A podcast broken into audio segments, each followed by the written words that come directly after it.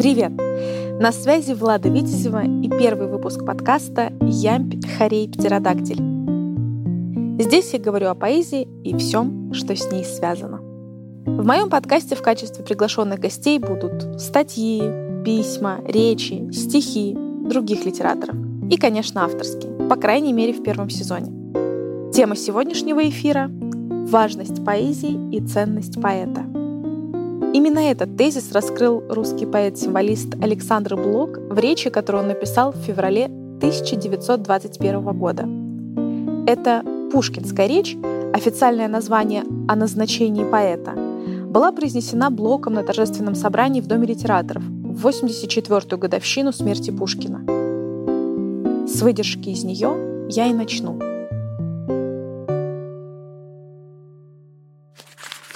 Наша память хранит с малолетства веселое имя — Пушкин. Это имя, этот звук наполняет собой многие дни нашей жизни. Сумрачные имена императоров, полководцев, изобретателей орудий убийства, мучителей и мучеников жизни. И рядом с ними это легкое имя — Пушкин. Мы знаем Пушкина человека, Пушкина друга монархии, Пушкина друга декабристов. Все это бледнеет перед одним. Пушкин — поэт. Поэт — величина неизменная. Могут устареть его язык, его приемы, но сущность его дела не устареет. Люди могут отворачиваться от поэта и от его дела. Сегодня они ставят ему памятники, завтра хотят сбросить его с корабля современности. То и другое определяет только этих людей, но не поэта. Сущность поэзии, как всякого искусства, неизменна. То или иное отношение людей к поэзии, в конце концов, безразлично. По-моему, звучит очень вдохновляюще. Поэт — величина неизменная. Сущность поэзии, как всякого искусства, неизменна. Вообще, человек по своей природе стремится быть частью чего-то большего, и поэзия как раз дает нам эту возможность. Шанс прекрасный. Только для начала нужно определиться, стоит ли заниматься стихосложением. Согласитесь, будет обидно потратить уйму времени на отработку навыка, оттачивание мастерства, а потом узнать, что все-таки поэзия — это не мое.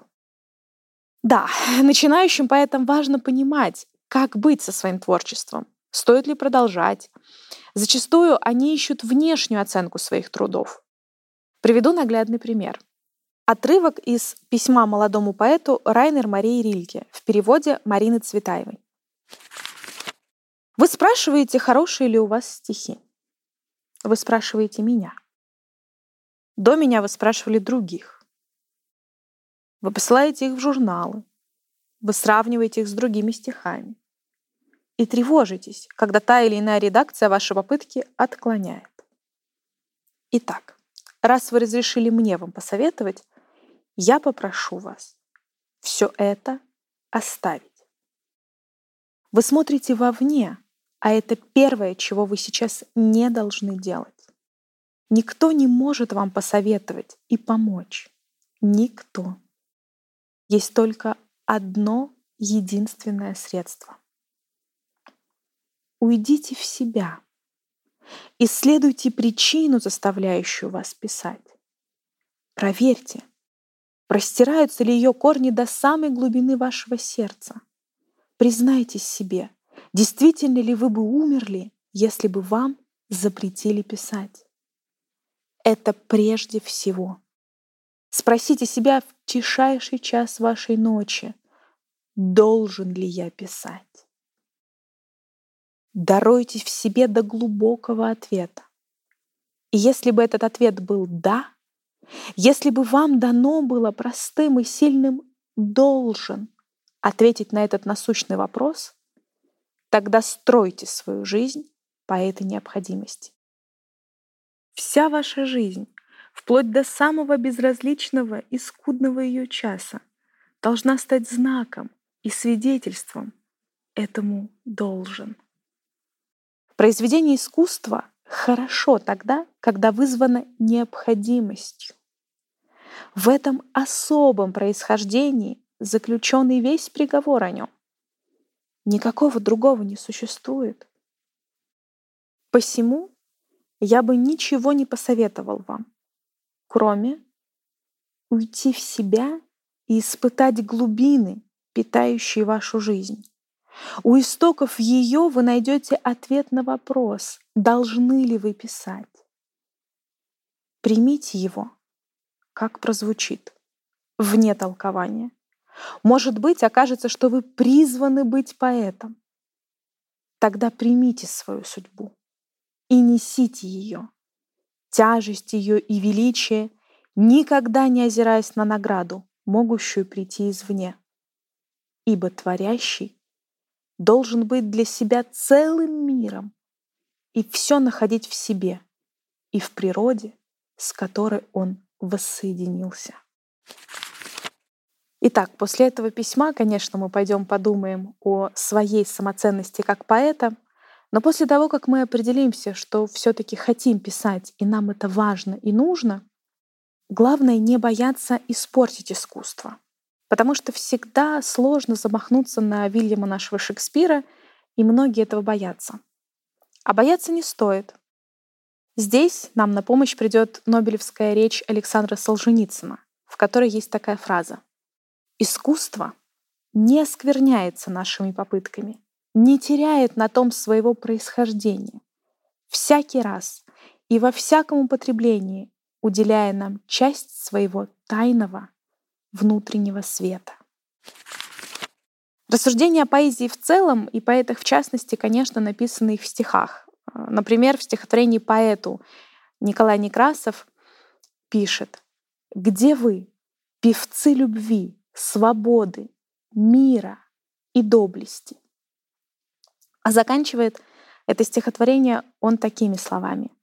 «В твоей груди, гонимый жрец искусства, трон истины, любви и красоты». О поэтах писали многие, и Лермонтов, и я хочу сейчас привести строки из стихотворения Марины Цветаевой «Поэт издалека заводит речь». Поэтов путь Жжа, а не согревая, рвя, а не взращивая, взрыв и взлом, твоя стезя, гривастая, кривая, не предугадана календарем. Да, нам очень сложно предугадать наше будущее и увидеть, что мы через 5, через 10 лет станем знаменитыми поэтами и войдем а, в историю литературы. И все-таки я бы хотела подвести итог. Первое. Поэт и сущность поэзии неизменны. Это из пушкинской речи Александра Блока. Поэту необходимо найти свое призвание внутри себя. Это уже из письма Райнер Марии Рильке. При этом искусство испортить невозможно. Из Нобелевской речи Александра Солженицына. И поэт-певец, гонимый жрец искусства из стихотворения поэта Николая Некрасова. Напоследок я позволю себе прочитать свое стихотворение «Поэт и поэтесса». Я все стихи писала для тебя, когда еще мы были незнакомы, стуча по чувствам каплями дождя. Старалась сердце вызволить искомы. Все, что писал, увы, не для тебя. Ведь раньше были мы едва знакомы, играя роль примерного вождя — забыл дыхание призрачной стомы. Они писали, каждый о своем. Их отвлекали вечно светофоры. Им тесен был всегда дверной проем, чтобы добавить в мир свои узоры.